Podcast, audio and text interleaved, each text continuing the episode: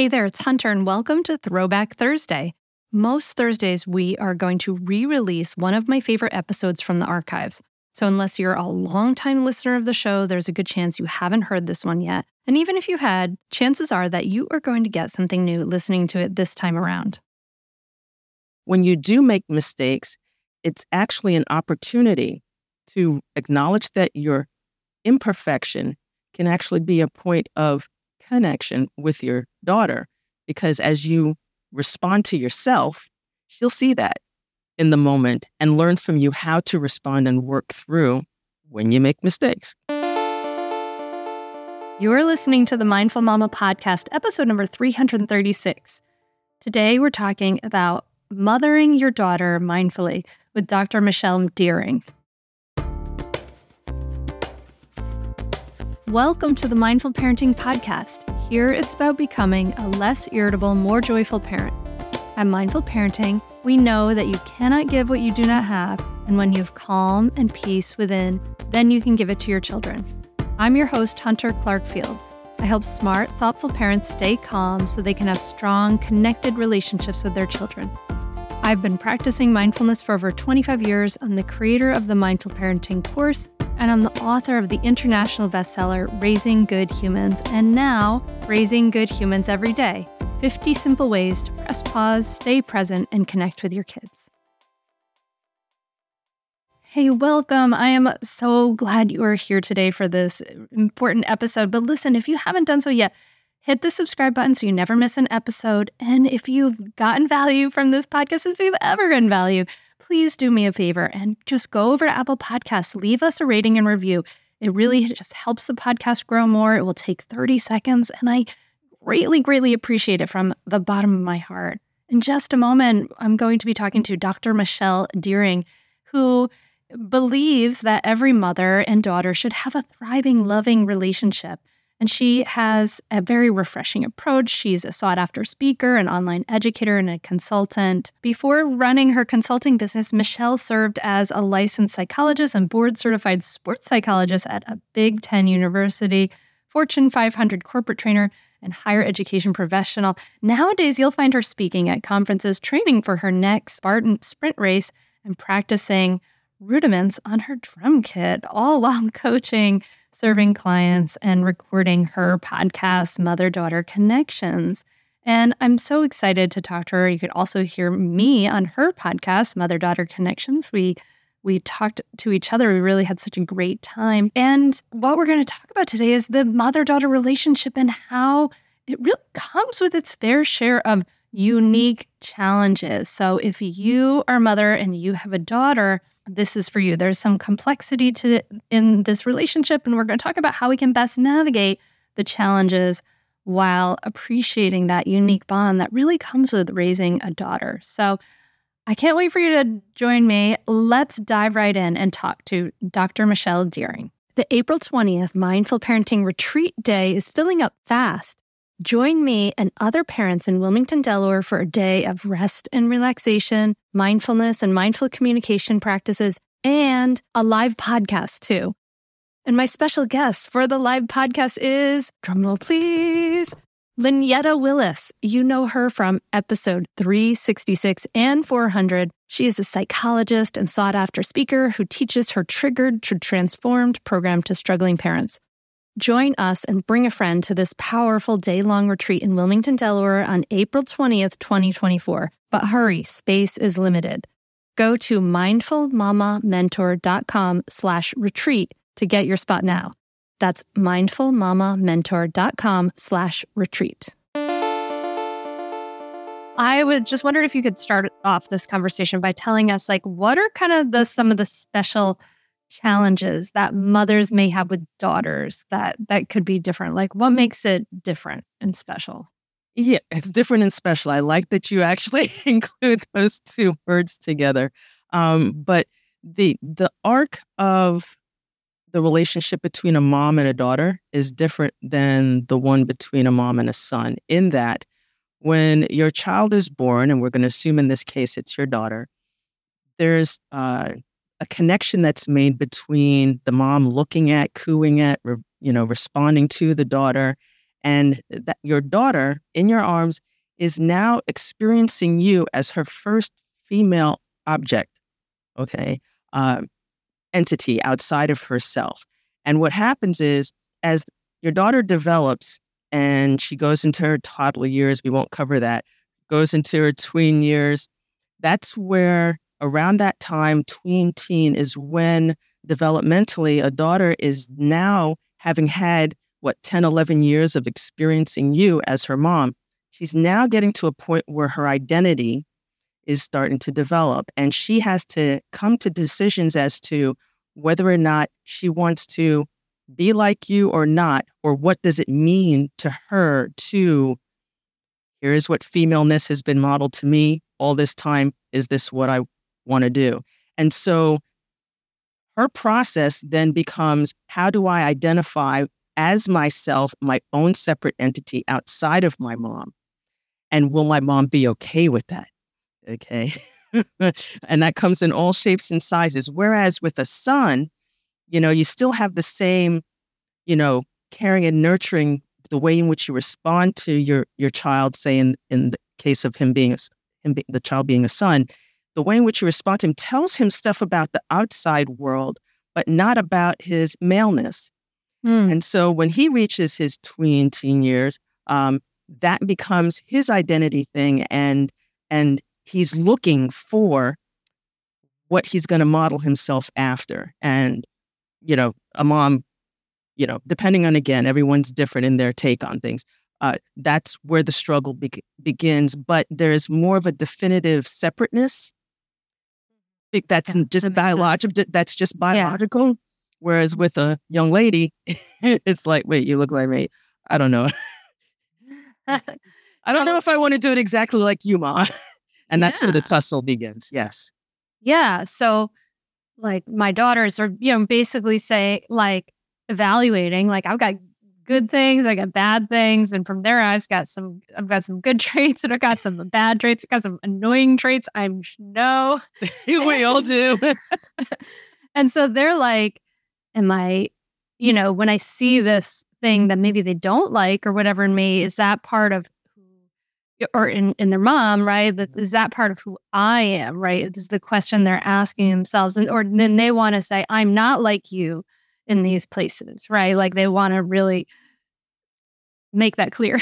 Yeah. And actually, uh, one of the things that I tell a lot of my clients, and whether it's individual or in groups, is I, I, I, I let them know that the way in which you as an individual woman, i.e., mom, handle the experience of being separate, that is going to define and inform the way in which you deal with that whole process of your daughter transitioning out of uh, being under your auspices directly to being outside of your auspices. And so, um, you know, Wait, hold on, hold on. So, the way I'm dealing with like her separation, like us, like not maybe not having as much input and control and all of those things, you're saying that def- say that again. That defines that, like that that will that will um inform and influence how what's going on on the inside of you. So so say for instance, um, you know, if you have a mom, I'm just gonna my brain has been on on moms of daughters who are athletes lately. And so, so say you have a mom who, and I talk about this in my book, what mothers have to tell their daughters, but where there is a mom who came to me, her daughter's a gymnast. The mom herself had experiences as a collegiate swimmer. But now her, here's her daughter as a gymnast and ways in which the mom had not dealt well with performance mm-hmm. started to seep into how she was reacting to her mm. daughter's response to her own performance, i.e., the daughter was like, wait, I'm not performing well. I want to go get help, which is how they ended up in my office. And the mother was like, what? I didn't do that. Why are you doing that? How do I know that that's going to work? So that's just an example mm-hmm. of how when a daughter starts making decisions that are different than what the mother may mm-hmm. have thought they should make or yeah the time of when they should have made those decisions that all plays into it. So that's more of what I'm saying. And actually, can you tell me a little bit how how old your daughters are again? Sure, they're right in your range, eleven and fourteen. okay, you're right in the thick of things. Yes. yep, yep, I am. I love it. I love it. Yes, actually, I have uh, twin daughters who are now currently 20, going on 21. Um, and so I do remember that that age range, it playing out exactly like how it is. And and what I found, just speaking as a mom here for a moment, that is that um, there were many things that I didn't realize were were, and I hate using the word triggering, but were prompting me to re- to react a mm-hmm. certain way. And that's why I'm all about moms learning how to pause, which is why I really appreciate the work that you do because that it's in that pausing to consider what's going on in your behavior in the moment. That's how you can get your bearings on what's going on inside of you. And like for me, for our daughters, that for even though they're twins, each one was pulling at a different thing in me, and I had to mm-hmm. practice how to pause, to consider, okay, what's going on in the moment, not so much to you know, lay blame anywhere. It's all about gaining understanding because it's with understanding that you can then make informed decisions about where you, what you do next or what you say next, how you say something next. Yeah, yeah, absolutely. I mean, you can't you can't be a help to anything if you don't really fully understand the issue. If you're just on the on that autopilot, um, mm-hmm. That's amazing. Twin daughters, that's got to be a really intense experience. Uh, but at least it's great. Like you're you're remembering their birthday. but it's the same birthday. It's the same birthday. no, no birthday blanking for you. well, it's interesting because, like, I can see my daughters are so different. My relationships with them are so mm-hmm. different. My 11 year old daughter, she's more similar to my husband um, in a mm-hmm. lot of ways, like in the way she thinks, actually, in her body shape and sort of her anyway, her face looks like mine. Like she can open my face ID on the phone, but um, but she um, you know, she's just like really just you know, logical, you know, want, very leadership oriented, wants to get things done mm-hmm. and cross things off her list. And my 11 year old is very emotionally intuitive and really can like see how things are affecting other people. She's very mm-hmm. empathetic. Mm-hmm.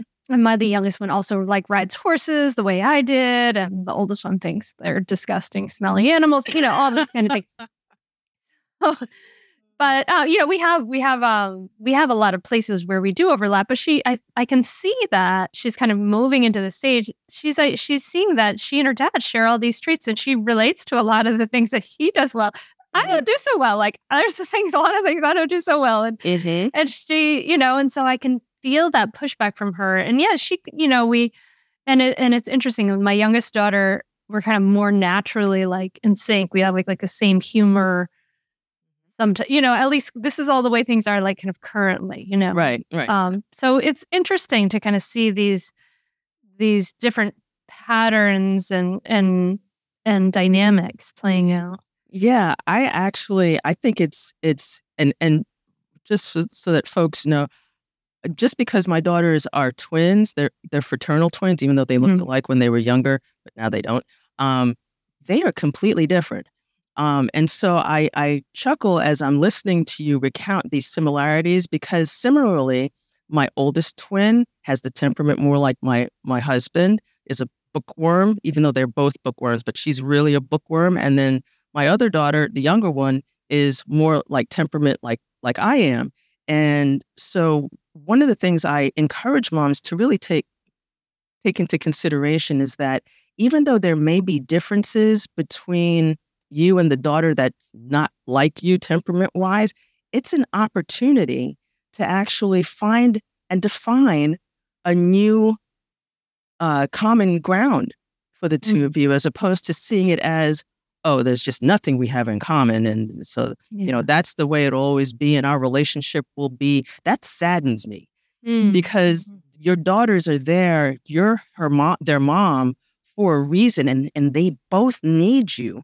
They just need you in different ways at different times. Stay tuned for more Mindful Mama podcast right after this break.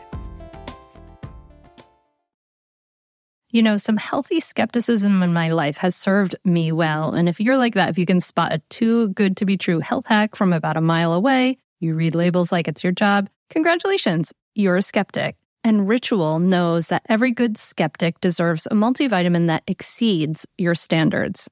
I take Ritual's Essentials for Women 18 plus every single day, morning and at lunch. And I am feeling great. I love this vitamin.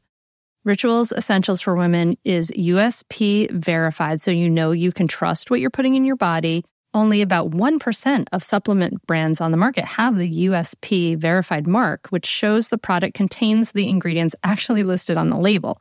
Plus, Ritual vitamins are vegan, non GMO, project verified, gluten and major allergen free, certified B Corp, and made traceable.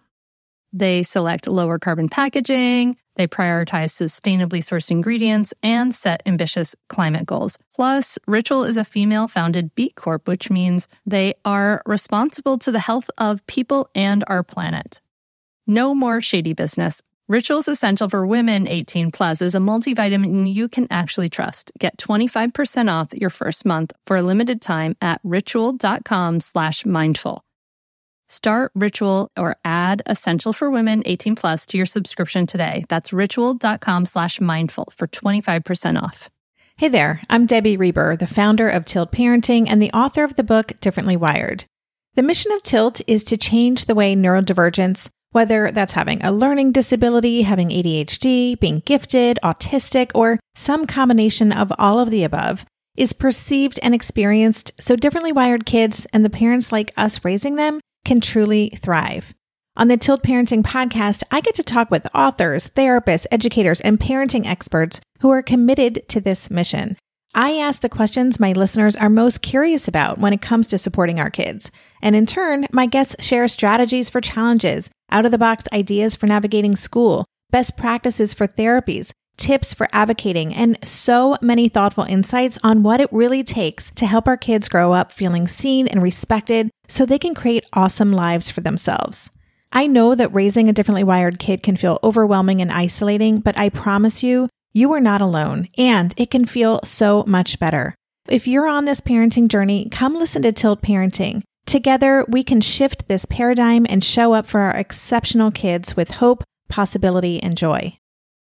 Yeah, I, I mean, I completely agree. Like a relationship with each member of my family, you know, it's like it's a relationship, right? Like exactly. any relationship, it needs it needs you know, you need to go out on dates. You find that common ground. Exactly. Right? exactly. Talk to each other and connect, and that's the glue. Um, yeah, and um, and so, yeah, there's a little like a little more challenging to sort of find those like connection points with mm-hmm. the my oldest daughter, we did um we went on a this I don't want this like sorry dear listener, this is like a Hunter's therapy. But we uh we went on a backpack uh backcountry backpacking trip. The first mm-hmm. one overnight when she was 11, just the two of us. She's really into like nature and This is your oldest? Mm-hmm. Okay. Yeah, yeah. And I was like psyched about that. You know, it was great. We had, you know, it was hard, but we had a great time and um and then recently she's had like a medical thing come up where she hasn't been able to walk and it hasn't been able to hike or she hasn't been able to walk easily. She's not like um on crutches or anything. Mm-hmm. but anyway and uh it's you know she's that that was like our thing. And i was like ah dang it. So it's like a little challenging but i do i volunteer for different things you know? I'll, I'll volunteer. I was like the parent who was like okay, you want to go on the the scouts ice hike? I'm I'm in. I'll go on the hi- ice hike. Like mm-hmm. let's do the ice hike. So, you know, I think is, is that I mean, so when we think about the special challenges, those challenges are being like this differentiation and there's this like real desire to differentiate and that is normal and that makes sense what are some of the ways that we can you know, meet these special challenges of this sort of tween and teen time, Yeah. maybe um, mm, skillfully and Mhm. in a way that that preserves that connection, or and even what are some things we can do when they're younger? Like, I'd I'd love to know kind of both of those are two questions I realize. But Uh, I'll deal with the older one first. Uh, she's at, you said she's 14. This is the prime time for, and I hear the earnestness that you have to find activities with her, which are all well and good. But I I encourage you to also consider that it's even more important to have two ears and one mouth which Is- really doing double time on the listening. And by listening, I just don't mean by your physical ears, but also by your two eyes. Do double listening and half as much talking because she's got a lot of stuff that she's processing. And if she went from, and again, this is my sports psych hat going on, if she's gone from being active to not being able to move around as much, she's got a lot churning on inside. Uh, between that loss and, you know, all the stuff that she may not be able to participate in, this is a perfect time for y'all to be just you seeing her, acknowledging that she is in a different state, uh, uh, hearing her, hearing her heart in terms of what emotions are going on inside of her about this change of state, and then understanding, communicating your understanding. And that just means something as simple as, I, I hear you, hon, because that can be tough. That kind of empathy, that will go a long way in laying a groundwork and foundation for should her situation change and she's able to now resume things, or if her situation doesn't change, or if it stays the same, you know, as she goes through the next part of her high school career and experience. Um, for the younger ones, uh, really, it's about. I mean, remembering remembering that your mom. Again, if you're if you're talking someone who's younger than the tween years, okay, I feel a lot of times, and I've noticed with you know the clients who come to me, it's almost like they've abdicated their power as moms. It's like, uh, no, as a mom, you can set ground rules. Yes, as a mom, you can um, express a preference for how you'd like things done. Okay. And follow through on whatever you would think would be an age appropriate consequence for adhering or not adhering to that. Um, I think moms lose sight of that because they haven't paused to consider what's going on inside of them and how they really think and feel about such discipline. And I'm using air quotes, okay? Because that looks different for everybody.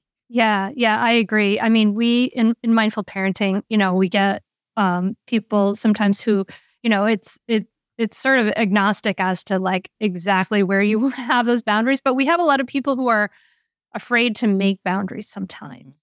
And the truth is, your needs matter. You know, and Yes. when some a child's behavior is interfering with your needs, like yeah, you got to have a boundary, and it does. We don't have to be mean about it. Like we're afraid to be that. You know, we don't want to be that harsh, mean mm-hmm. parent maybe that we had. But I mean, I don't know. When my daughter was two and she didn't want to get dressed in the morning, it was like, all right, well, I'm packing up your clothes and we're going to go to school and I'm giving this baggie to your teacher. and yes, or didn't really didn't want to get dressed this morning. So here you go. It it looks like she has to get dressed to school today. And that was pretty darn embarrassing, I think, for her, even at a young age. And so she she that was it for that you know i mean like we can have those boundaries as far as like our expectations absolutely i agree and that makes kids feel cared for right to have Yes. some Yes. boundaries matters Yes, they need that. That I mean, the psych research backs that up um, ad nauseum, mm, uh, for lack of a better word. I mean, it it just shows that you have to have some kind of structure uh, because that adds to their sense of safety. And when they have that safe sense of safety and you're consistent with it as best you can be, then they get a sense of security, which then gives them the foundation for, okay, I know you fed me, so I'm satiated. Now I can actually start looking at the other needs that um, need to be met in terms of relationships, you know, um, activities and things of that nature. Creativity, auton- autonomy, Yes. all Mhm. those different Right, things. all those yeah, things. yeah, yeah, Mhm. yeah, yeah.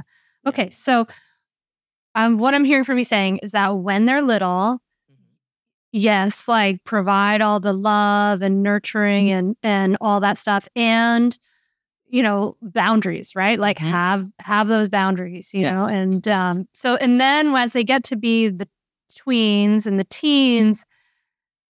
uh, Is there so, is there more work that like as it, what is the mindset that mm-hmm. we as mothers need to kind of go into? I mean, I hear that we're we need to recognize our kids are going to differentiate from us from us, but what are the some of the things that we need to recognize within, within ourselves? Do we have to like look at our own relationship with our own mothers? Like what what is some of the work that we should be kind of considering as our daughters move it get into that little older stage? Actually, that's why one of the reasons why I wrote my book, What Mothers Never Tell Their Daughters, it was for that very reason to actually give moms tools in a very conversational tone of the book uh, around figuring out how they're thinking and feeling and behaving in response to, or sorry, in reaction to things that are going on during that transition period. Because um, and parents and men and women do this where they can sometimes think that the the way in which they parented and I'm using air quotes when they were younger works the same and and it's really about giving your kids and your daughters in particular the the foundation of their sense of self so that they can then make decisions about what or learn about what they're good at um, what they want to pursue, what who they want to be later on, where you're not going to react, but mostly respond.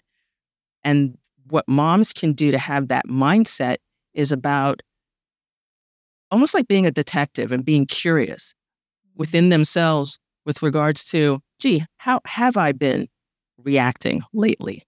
Mm. And where I think they miss it, which is what I appreciate about your work, is what's going on in my body? Because our body is the, is is the storyteller here. If you're tense there's a reason and my whole thing is pause to consider i'm tense right now. What's making me tense right now? Um, have i reacted to my daughter or children a certain way? And then realize that you can make a choice to do differently. Not that you'll all of a sudden wake up with the light bulb and say ah I, i'm doing this quote unquote perfectly and I'm never going to make mistakes. No, actually when you do make mistakes, it's it's it's actually an opportunity to acknowledge that your imperfection can actually be a point of connection with your daughter because as you respond to yourself, she'll see that in the moment and learn from you how to respond and work through when you make mistakes if we if we if, if we continue to like you know uh um kind of pressure ourselves to live up to this what i think is an unattainable standard that society puts out there as to what a good mom is uh you're going you're going to respond to mistakes a certain way and that will just continue the generational cycle of of all that stuff I love what you said right there. Your imperfection can be a point of connection Right. with your with your daughter. Yeah. I think that's so beautiful. Like that's what we need to hear, right? Like it's not about just not about saying all the perfect right things. no it's not You're you're allowed to be human. Right. You're allowed to be, make mistakes, and then, then that is the truth. Like sometimes that repair process does make you closer than if you didn't have any conflicts in the first place, right? Exactly, exactly. It, it, it's it's uh, whenever I've gone out to speak and women women come up to me afterwards, you know, they're sometimes I'll hear, you know, someone say, "Oh, my mother and I had had a really close relationship," and you know, I'm like, "Hey, cool beans, awesome. I'm really happy for you." But I found that if I listen long enough and they keep talking, inevitably they'll hit upon some part where they were at odds with their mom about something, however mild or whatever. It's all about, as you were alluding to, the repair. Well, has that has that been repaired not just in your own heart and mind, hmm. but with your mom? Whether she, if she's living, great, there's an opportunity there. If she's not, that's okay. Uh, you can still have the conversation in yourself because she's much alive in you in some way, shape, or form. Yeah, that yeah, I I believe that as well, right? Like mm-hmm. she's our parents are in us. Mm-hmm. They are within us, right? Like mm-hmm. all our ancestors are within us. Mm-hmm. In the same way our descendants are in some ways. It's so fascinating. Um yeah, it's so interesting. You're making me think about my mom and my mom listens to most of the podcast. Hi, mom. and it's so interesting, you know, I because I can I can remember some instances like and mm-hmm. and I can sort of mm-hmm. tell one story about things and I can mm-hmm. remember some instances and tell another story about things. And I think that I mean, do you think that that story we tell but eh, but our my overall I mean, it's funny because sometimes, you know, so I teach uh how to do a loving kindness meditation. And in a loving kindness meditation, you often start or your next you you you actively send love to somebody who's easy to love. Mm-hmm. And um that's that's usually my mom these days. Like she's just easy to love. Mm-hmm. And and um and it's interesting, you know, because I think if I had depending on the stories you focus on and, and the way you tell those stories to yourself, it really frames your relationship.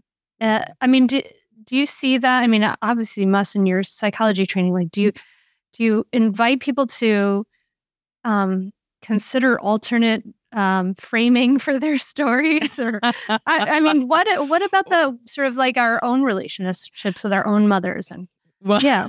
Well, I don't I don't advocate denial. Yeah, no, no, that was not good. Denial, not good.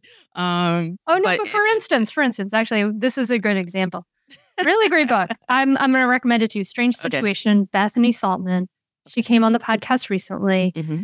and I think that b- both conversations we released the same the same month. But um, she had a whole story about her mom, about her attachment to her that she had told because of certain things and then when she discovered that she was securely, actually was securely attached to her mom, she started to remember all these other things and, and reframe a story of like, oh, I was reaching out for her. I needed her, you know, rather than I was in a bed. You know, it was interesting to kind of see sort of different sides of the same story. Mm-hmm. That's kind of what I'm talking about, not denial. Oh no, no, no. Actually, um, I mean that happens uh, in say the clinical work that I do. Um, in the as a mother daughter relationship personal trainer uh, in the mother daughter work that I do, I'm all about giving moms tools and strategies to get in tune with what's really going on in their thought about whatever their story is, and mm-hmm. to um, get to a place of accepting it open handedly so that they can gain an understanding not just about themselves in the moment, but also about where their mom is or was coming from mm-hmm. in the moment mm-hmm. or mm-hmm. in whatever story. And so, so like and, less judge. You're you're what you're I'm not getting about, here is like less judgment and more curiosity about both themselves and their mothers. Right. I mean, we. I contend that we judge because we're insecure, and mm-hmm. so you know, I'm not about judging. I'm all about folks gaining gaining an understanding. I mean, there's this Jewish proverb that talks about, you know, if you have a house, wisdom builds it, but understanding is what furnishes it. And the furnishings in the mm. home that you're creating, I mean, you ever walk into a, you know, house that has no furniture, it's kind of stark and cool. but when you got for when when you get furniture in there, then there are cozy places. Then there are places that you know, bring up good memories. There are places that may not bring up good memories, but uh, that you can at least objectively look at them mm. open handedly to say, okay, well, what was going on? How do I really feel? And I find that um, women and, guys do it differently, but women have a hard time sometimes uh, admitting how they really feel because of all the hmm. pressures that are put on them from, and then all the busyness. You know, we as moms, especially uh, moms, but just women in general, have to put, you know, deal with both, you know, personally and professionally. So we're balancing all of that. So it's really hard for moms to pause, which is why that's my big thing. You need to pause to consider your behavior. You and I are very much aligned. I know. That's why I really, uh, I'm excited to be here. Yes, yes. Michelle, this is so fascinating. Um, and it, and you're really advocating like a mindful relationship, right? Like, mm-hmm. Um, really being not reactive, really trying to step back and see the big picture and understand and be curious. I love that. I love that so much.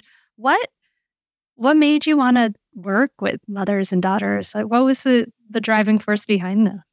Wow. Um, it wasn't something that when I went into my doctoral program that I was looking to do. Actually, I was more, I studied more the transitions of teenagers from high school to college. That was what my dissertation was on, because uh, that was on my heart from uh, a corporate fi- Fortune 500 company that I worked for. It was an experience I had there with a young lad who I was like, whoa, I really want to be able to do something to help here them transition to college.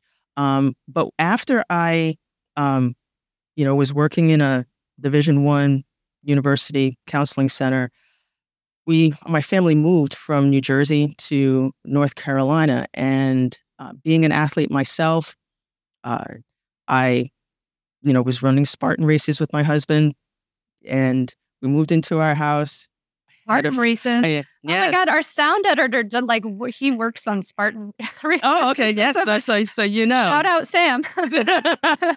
That's awesome. So there I am in the new house and uh, had a fluke accident and two hip surgeries later, found myself as a mom of twin daughters in high school. Really, that was that was one of my big pauses. Okay, where it was sort of like, how am I looking at myself as a mom? if I can't move around, if I can't be in step with my daughters and and receive and receive help. okay, because I'm not superwoman, what? Um, and so as I was convalescing, I had the thought occurred to me, you know, well, what's really on my heart? And I and the reason why that thought occurred to me is because in the cul-de-sac where we were living, we had a lot of younger moms who had daughters and sons, but I was noticing that they were interacting with their daughters differently. And this was just like as a, you know, civilian, just living out there. Yeah. And they would talk to me all the time. And I kept thinking, yeah, they're asking me the same questions all the time. They don't notice that how they're interacting with their daughters differently. I'd like to help more moms. And so what was on my heart was to write my book. And because mm. I always said, you know, when I was younger, I'll write a book one day, uh, but I don't want to write anything if I don't have anything to say. And what was really on my heart was I really didn't want moms to make the same mistake that, or, or have their daughters experience the same thing that I experienced as a daughter of a single mom who had all the pressures and just didn't know how to be there emotion, be there for me emotionally um, mm-hmm. because she was dealing with everything else that she had to deal with. So I wanted to kind of help change the trajectory of the next generation by helping moms be comfortable having those conversations with their daughters. Um, mm-hmm. And I was finding that their discomfort was because they themselves hadn't paused to consider, well, why is it, what is it that's making me uncomfortable about this? Um, mm. And so the book uh, is really sort of like a conversation with if you were to go with me to Starbucks and we're just having a conversation. That's how the book is written, where I'm telling you stories about my life as a daughter of a single mom, then my life as the mom of twin daughters. And then at the end of each chapter, I put on my psych hat and start asking, well, what did you notice? And then hmm. that's in the first part of the book. In the second part of the book, I'm like, well, this is this is the process that will kind of help you just start the journey. And then I give tools and strategies in the book around how to have those uh, conversations with your daughter. I love that.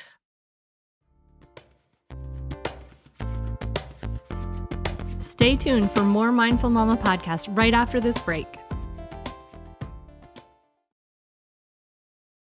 When it comes to raising kids, there's so much to consider. Things like what do we feed them? When do we feed them? How do they sleep? What does it look like to raise kind kids? How does their nervous system work? How do I keep myself calm? What are my triggers? There's so much that comes into play, and we are distilling all of that information for you at Voices of Your Village podcast, where we bring experts in the field of early childhood and education and psychology and across the board so that you don't have to comb the internet for information you get to show up and hang out and have shame free, judgment free conversations and insights into what it looks like to raise kind, empathetic, emotionally intelligent humans. I'm Alyssa Blask Campbell. I have a master's degree in early childhood education. I'm a mom of two, and I am walking this journey right alongside you doing this work. Come hang out with me at Voices of Your Village, and we can dive into real conversations with actionable tips. Are you overwhelmed by the things that get in the way of you doing what you want to do? Are you looking for ways to simplify life to better align with your values? Do you want to create space in your schedule so you have room for more of the good stuff? Play, joy, relationships, gratitude, and more? If you answered yes to any of these questions, I invite you to check out Edit Your Life, a podcast to help you edit the unnecessary from your life so you have more room to enjoy the awesome. Through episodes with me, Christine Koh, and a range of super smart, compassionate, and thoughtful guests, you'll come away with big picture insights and practical ways to declutter your home, schedule, and mental space without getting bogged down by perfection. I have always believed that small moments and actions matter tremendously. My goal is to help you find agency and space in your life through doable baby steps that will leave you feeling accomplished instead of overwhelmed. Check out Edit Your Life wherever you enjoy your podcasts. What did what did you want for your, from your mom that she wasn't able to give you? I wanted her to see me. I always felt like um, she was living through me, and and and that if I didn't meet that expectation of being or, or acting or appearing the way that she wanted, then I wasn't good enough. Um, that I had missed the mark. And so the way I dealt with that as a, I mean, again, I loved my mom and our relationship, even though it wasn't close when I was growing up, um, when I actually got engaged to get married and we started the whole repair process. And so, mm-hmm. um, you know, I can say that, you know, we ended up having a, a better relationship. But one of the things, ways in which I dealt with her criticisms. She's very critical. It was a Jamaican household, you know, uh, mm-hmm. King's English, you know, everything prim and proper, you know, you're seen and not heard kind of stuff. And when we do call you, you need to perform kind of stuff. So the way in which I dealt with that was to just throw myself into my academics because that was something I was good at. No one could complain about it. I was a straight A student all the way up through, you know, my education and um and I was also a really good athlete because athletics, um, sports was the first place where I got validation about anything that I was good at. Hmm. And so, you know, I hung out with the dudes. you know, we played football and basketball and baseball. And I ended up uh, being a varsity athlete in softball and then a walk on in college at Brown. But I, um, that's the way I dealt with it. And then, yeah, and then I ended up, uh, you know, having those different light bulb moments that 20 something year olds, and 30 something year olds have. Yeah, yeah. No, that's beautiful. That's um I mean, you know, it's interesting because we can look back at those things and say, you know, we understand like where our parents are coming from. Like we can mm-hmm. explore that and understand that and still say, and yeah, and I this is how I felt through that, right? And and mm-hmm. and these are the needs I didn't have met around mm-hmm. that. Um yeah, I think that's really helpful to kind of look at that and see that. Yeah, I had a similar experience actually, like with my dad. For a while, I was like working as a, I went to school for art conservation and then I went to graduate school, was like a, doing painting and I taught high school art for a while. Oh, and then I, I had like shows, like I was in group shows in New York. I was in some pretty cool galleries and stuff. Nice. Like he's an artist and it, I was like living his dream. I have pivoted obviously, and I'm and I work. Actually, it's some of the same stuff I deal with. I my best work is about mothers and and uh, they're like pregnant beast women. They're like angry, like predator beast women. Oh, anyway, um, but like it's so interesting because I felt so like you know, it's like there was so much like excitement and pride and everything. And now that it's like, he hasn't quite read the whole book yet. You know, it's been out for like three years. I'm like, slow down. I'm good, right? I mean, I love my dad. He's amazing. He's a great guy. He he struggles in a lot of ways. That's amazing. But um, and you went to Brown. That's amazing, right? Yes. Brown Yes. mhm. University. Yep. Yep. I one of my first boyfriends was a college freshman at Brown when I was a uh, high school. Oh God. Anyway, he was great. Just as a side note, he like he he like he took he gave me my first Ani DiFranco a- album, which was like a tape at that point. Puddle Right, on it had a has a song on it about getting your period. He took me Mm. to see Wilma Mankiller, like you know, chief of the like Cherokee Nation, speak at Brown. It was like a contact improv dancer. I was like, wow, this is so different from the local boys. Um, Brown's got Yes, its own like yes. special little world there. yes, it does. Yes, it does. It's a great place. Oh my gosh. Okay, so one thing I wanted to though pick up on, which I imagine there might the listener might be like being like, but what happened there? When you were in that cul-de-sac Mhm. for the parents of the young kids, what were the mistakes you were seeing? Like you were seeing this like kind of lack of reflection, right? This lack of self-awareness. That's clear. Like that's definitely the underlying key there. But what what was happening in the kind of surface conversations that you were seeing? Yeah, it was it was the way in which they spoke about their daughters, um, as opposed to the way they spoke about their sons. With their sons, okay, they'd go rumble tussle or maybe do something they weren't supposed to do, and it'd be like, "Oh, he's that," you know, you know, it's he's just being a boy. Whereas with their daughters, it was more like, "Yeah, she's just a little little prissy." Da da da da. da." I- It, it- you know, just like Mhm. it was more judgment, like- you're saying? yeah, more judgmental, um, not as uh, gracious towards their daughters. And the the thing that would um, pain my heart was what they weren't picking up on is they would be say the moms would just be around each other, right, and the daughters are off whatever, and they would talk about their daughters that way, but they wouldn't see how it would um, influence their interactions with their daughters when the daughters would come running back up to where they were. That's the part where it's sort of like Mhm. you don't see how the comment you just made there actually she didn't hear the comment, but the way in which you're interacting with her now is reflecting that comment that she wasn't even aware of that she said. Um, and again, it's not like the mothers were out there purposing to do this. This is just Mm. what they were doing. Okay. Um, and again, I'm not saying I'm not pointing fingers or laying blame. It was them not understanding what was going on because then they'd come to me, knowing what I did for a living back then when I was doing therapy mostly. Um, and they would, you know, ask me, you know, what should I do about X, Y, and Z? And I would just pause.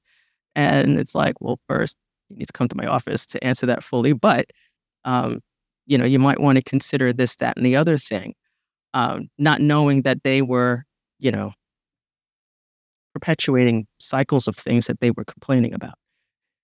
You're really talking about the problem with like a lack of a lack of aware, self-awareness and just kind of perpetuating kind of things in, in a lot of ways. Like, I mean, I I, I feel very un, I always felt very uncomfortable with like the way we parent boys and girls really differently and the the conversations that would come up. Oh, boys, this and and and I felt a little frustrated and uncomfortable with that, you know. And but it's interesting because I could see some of the ways those parts of culture that culture influenced me, like when my oldest daughter, who, you know, at, at, in another era, not too long ago, she would have been called B O S S Y as a kid. Right? Like that would have that would have been given to her. That mm. label would have given given to her a lot, mm. and I could see my like kind of I could see that coming up in me, and I I was like, oh, I'm like, well, she has leadership potential, there, you know, and, and the truth is. and the truth is, she does have leadership potential. She's going to be a a Eagle Scout now. Like she is the leader of her all girls Boy Scout troop, right? Like, and and and that is something that's incredibly positive for mm-hmm. her. You know, it's mm-hmm. so interesting though that the you, I don't know the way these kind of stereotypes and habits and uh, energies from our culture can really just come up, and we don't, if, if unexamined, we're not even realizing it. Yeah, and again, I'm not. this is I'm not about laying blame anywhere. This is really about gaining an understanding because we all, you know, can fall into patterns. It's like I'll never do that, just like my mother did, and then you find yourself like I did with our daughters when they were younger. It's like, whoa, I, I, I'm repeating a pattern here. I need to. What's going on with me? Let me take a look at that. So that's why I'm all I, I sound like a broken record, but really about pausing to consider your behavior. And, um, you know, one uh, quick way to get in tune with that is to really get in tune with your body and what's going on with your body. Um, I just yeah. was telling someone earlier today that uh, this year, even though I kind of dabbled in it a little bit off and on over the years, this year I just really decided I'm going to do some yoga stretching uh, exercises every day, which I do every morning now, um, just to give myself space to find out what's going on in my body. And I'll just attend to that throughout the day. Yeah. Yeah. I mean, that's really the heart of mindfulness. It's like yes. being in the animate body. There's an, a, an incredible book called Art of Meaning. Ah, dang it. He's going to be on the podcast soon, so like mess up this book name. Uh, um, that I'm so excited about. But he talks about this idea of the conscious mind and the animate body. And I love that the description of like the animate body. And that really is what mindfulness is about. It's like being in our practicing to be in our animate body. And yoga is so good. So yes. for that. So yes. for that. Yes. Michelle, this is wonderful. I could talk to you forever. I want to come down to mm. North Carolina to your cul-de-sac. We're outside and have some have some have some sweet tea they have down here. Yes, that's have a, some sweet tea and, and choir taste. chit chat for another couple more hours. yeah, but I'll definitely have you on my podcast too. Uh, yeah. So I'm looking forward to that conversation. So we can continue. Yes. All right. All right. So this is part one, dear listener. You'll have to go to Michelle's podcast mother daughter connections to uh to hear part two. Michelle, thank you so much. I really appreciate this conversation. I appreciate your time and all of those things and and your your curiosity and your interest that drove you to do this wonderful work. Um, where people can obviously go listen to Mother Daughter Connections anywhere podcasts are found. Where else can they find out more about you? Uh, they can connect with me at my in my Facebook group, which is at Mother Daughter Connections, the letter F and the letter B, Mother Daughter Connections FB. Uh, answer the four questions and get in the group, and uh, I'm there. And uh, in terms of, um, you know, if they want to learn more about me, my website is www.curativeconnections, which is curative, C U R A T I V E connections.com. And you can learn all about me there. All right, awesome. Curative, not the COVID testing site. No. Curative no, connections. No. Right, right. You mad it? That's funny. For all of us who are so familiar now with that. That's so funny. Um, thank you so much, Michelle. I, I really appreciate it. Um, You're welcome. Uh, I can't wait to come and talk to you more.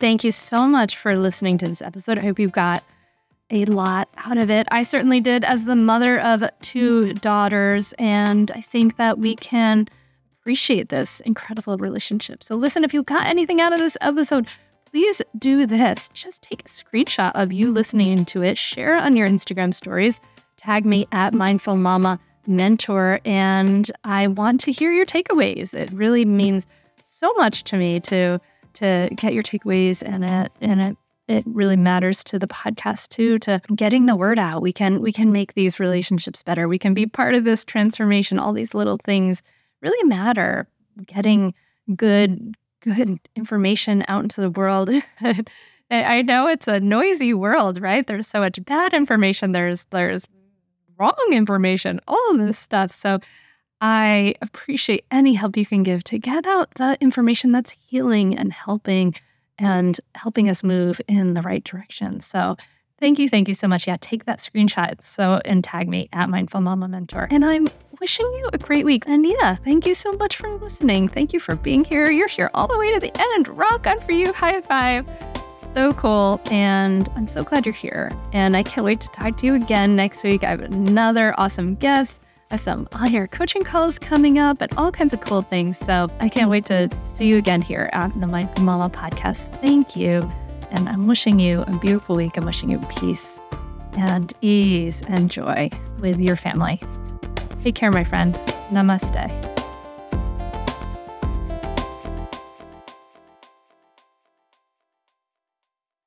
I'd say definitely do it. It's really helpful. It will change your relationship with your kids for the better. It will help you communicate better. And just, I'd say communicate better as a person, as a wife, as a spouse. It's been really a positive influence in our lives. So definitely do it. I'd say definitely do it. It's so worth it. The money really is inconsequential when you get so much benefit from being a better parent to your children and feeling like you're connecting more with them and not feeling like you're yelling all the time or you're like, why isn't things working? I would say definitely do it. It's so, so worth it. It'll change you.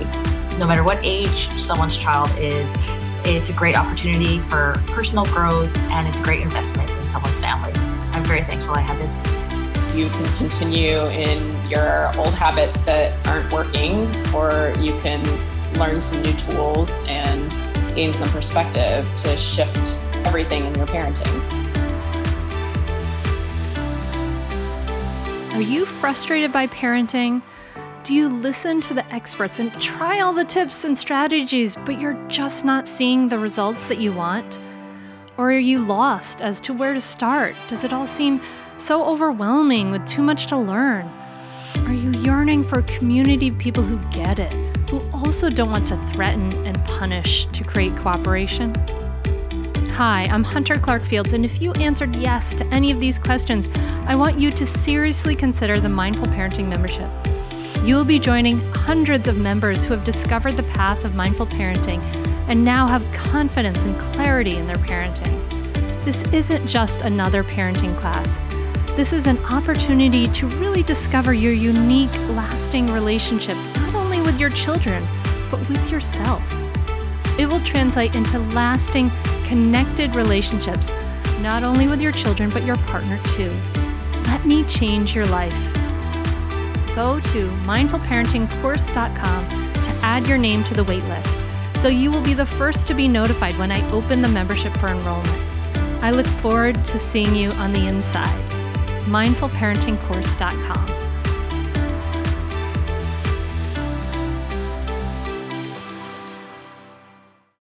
Well, hey there, busy mama.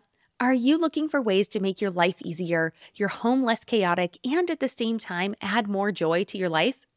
My name is Deanna Yates, and I'm the host of Wanna Be Clutter Free, a podcast all about letting go of the stuff we don't need in our lives so that we can focus on what truly matters.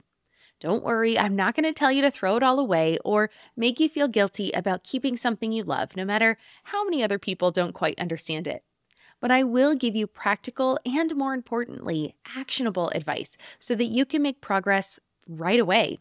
And you won't just hear it from me, there are amazing guests too. It's like having your bestie in your pocket telling you it's okay to let go of the things that are not serving you and your family in a totally non judgmental way. So join me over on the podcast where we can work on progress over perfection for those of us that want to be clutter free.